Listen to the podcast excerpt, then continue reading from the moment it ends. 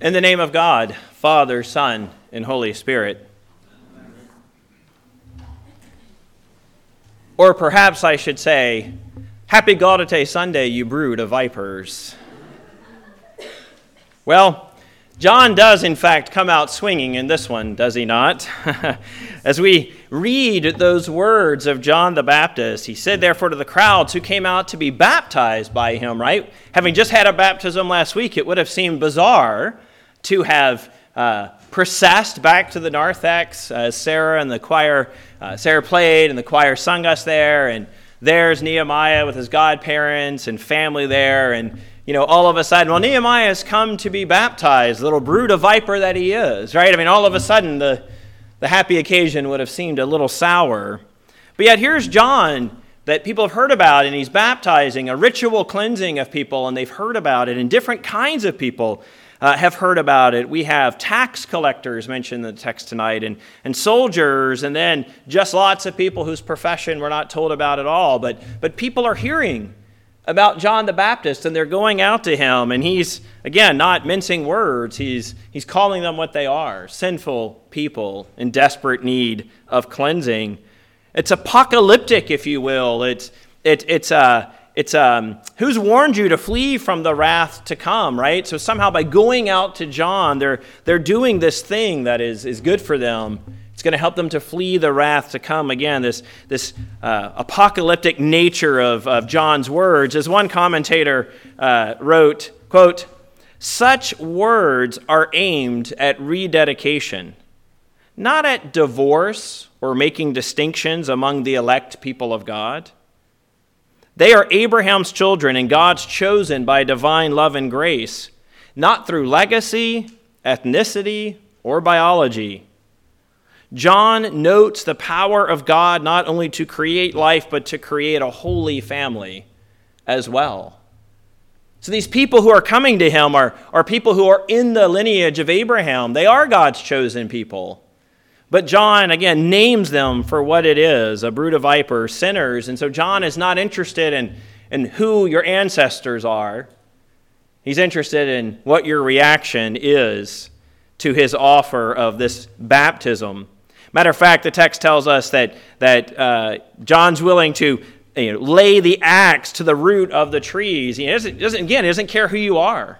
He doesn't care where you've come from. He's here to, to mix things up. And the people's response, right, isn't one of righteous indignation, or probably in my case, it would have been unrighteous indignation.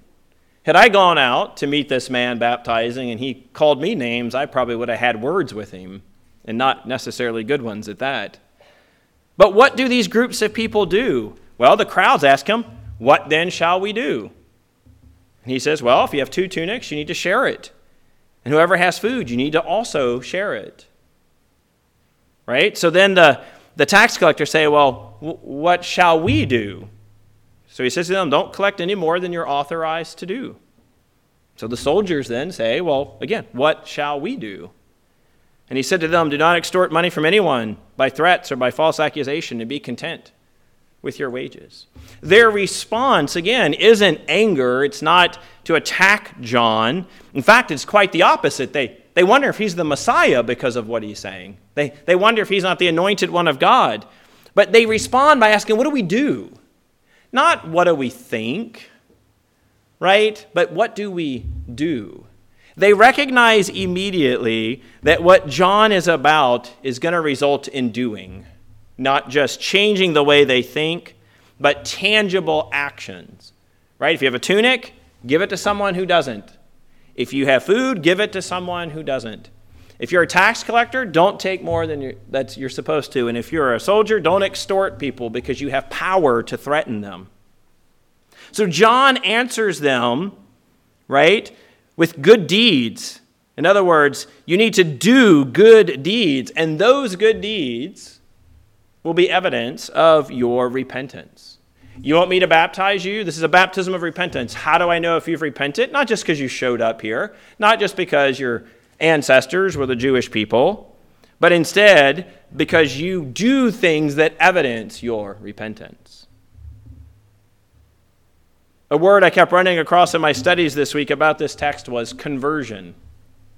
It was thinking about the way in which this baptism of John and this expectation that they will do things as part of a conversion, right? It, that it's a, it's a time that will occur across perhaps their life. They, they're not just presenting themselves like, I figured it out, I think right now about something, baptize me, but instead, John will baptize them and send them back to do things, and that doing will be something that they evidence over the course of their life, that they will continue to come back to and think about and maybe even wrestle with.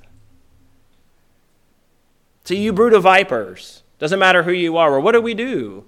Do good deeds. That will be evidence of your repentance, evidence of your conversion. And again, those two things, that moment with John, makes these people think could this be the Christ? Is this the one we've been waiting for? Now let's keep in mind, John is an odd fellow, right? He, he, he, he is different. He's a man who's running around on camel hair, eating locust and honey, which I'm sure someone has turned into a diet today. And so um, he's running around, he's strange, he's preferring to live out in the desert. He's Elijah like, he's prophet like, he's strange. So the fact that people are already running to him makes me think like, wow, they, there was something going on that really were convincing these people it would be worth going out to presumably what could come across as a, a very strange man. And we know from other parts of the New Testament, including the Gospels, that sages, wise people, rabbis, teachers, they're not unique. There's, there's more than one. We see that in the Gospels, right? We see that in the book of Acts. There are people who are out and about making a living, if you will, by a kind of message they're preaching or a kind of thing that they're doing. But, but John's people, the people that come to John and hear this message, wonder if he's the Messiah, as the people were in expectation, verse 15 says. Right? How appropriate that we're reading that, of course, in Advent as we await the coming of Jesus.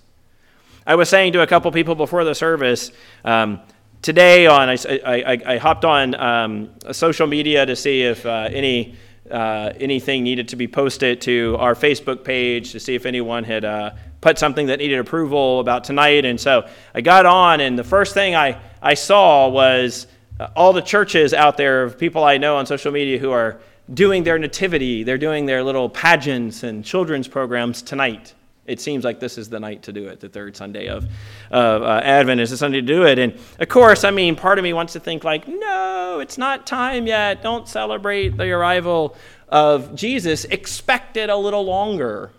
And I even said, it was Jonathan and maybe Marjorie I was talking to, I said, you know, it's not even like they're waiting till next week when it's just at least a little closer. You know, but this expectation that people had been waiting for centuries for the promised Messiah to come and John's ministry makes them wonder if he isn't that Messiah. But John isn't. We know that. And, and he himself doesn't claim to be. In fact, he points them towards the Christ, which gives John his uh, title of he who is the forerunner, right? So he's not the Messiah, but that Messiah is coming. There is one who is coming. So, in one sense, John is saying, keep your expectations high. The Messiah is yet to come. Don't lower your expectations in light of what I have preached, but instead they should raise your expectations. And then I was struck by this phrase. Verse 18. So, with many other exhortations, he preached good news to the people. I thought to myself, that is crazy. This is counterintuitive evangelism right here. Right? Calling people a brood of vipers, insulting their heritage, especially when they are members of the people of God. And then, like, you know, to, to say, I'd rather cut this thing down and throw it into the fire, right? That's what I think kind of a you and what and your lineage. I mean, not that John you know, is disparaging of being Israel, but just simply the fact that he's trying to get them to see that it doesn't matter, again, that they're related to Abraham, right? And then what do they do? They respond with questions, and he tells them to go do things. And somehow these exhortations are the good news. Again, that seems counterintuitive to me, right? This kind of truth speaking, this kind of, I don't know, holy name calling, if you will, becomes a form of the gospel. Now, maybe it's not the strategy we should always use, but yet there seems to be a place where speaking the truth, right, becomes an exhortation for people to respond to the good news. And so we, we need to think then about what, how is the Lord exhorting us? What are our exhortations? What are the exhortations for us that we need to hear? Right? So not only is it about maybe us going and being John the Baptist like and, and exhorting others, but what is God exhorting us to do? Right? Because this is again it's about conversion. It's not about a once a, a, decision that's made at one point in time. It's about converting our lives. It's about always giving away a tunic if we have to. It's always about feeding the hungry. It's it's always about treating others justly financially and from a power perspective right? So that's the exhortation that we continue to hear as believers. We're not there yet. We are the brood of vipers that john is talking to right? But this is but this is Gaudete Sunday, right? This is the refreshment Sunday of Advent. This is the Sunday where we're supposed to, right, wear rose and think happier thoughts than maybe the blue tells us to think. And that's true. You heard in the Philippians reading about rejoicing. So, first and foremost, that is God's exhortation to us. Rejoice. Rejoice. Why? Because the Savior has come. Or, to say it maybe a little more Advent like, rejoice because as you await the coming of the Savior, he will arrive. And therefore, avoid anxiousness, the text tells us. Avoid anxiousness. Now, we, we know that this is a season often that creates a lot of anxiety for people, people who have uh, stresses in their family or the lack thereof, or uh, it's a time of year that tends to highlight uh, the lack, the void, the absence of things. I also think it's a time of year that can reveal our shallowness and the way we approach life, and, and it, it shows other people's perhaps uh, generosity, which makes us confront our own lack of generosity, perhaps, right? So there's lots of reasons to be anxious, but Paul tells us to rejoice and to avoid anxiousness. How? By praying and making supplication with thanksgiving to God. Again, in one sense, prayer is always the answer, but in another sense, it's maybe not the only answer, right? So we, we do want to avoid anxiousness by praying and making supplication with thanksgiving to God. That's what Paul says. Rejoice. And again, I say rejoice, right? Do not be anxious about anything, but in everything by prayer and supplication with thanksgiving, let your requests be made known to God. So we are exhorted to rejoice by avoiding anxiousness, by praying.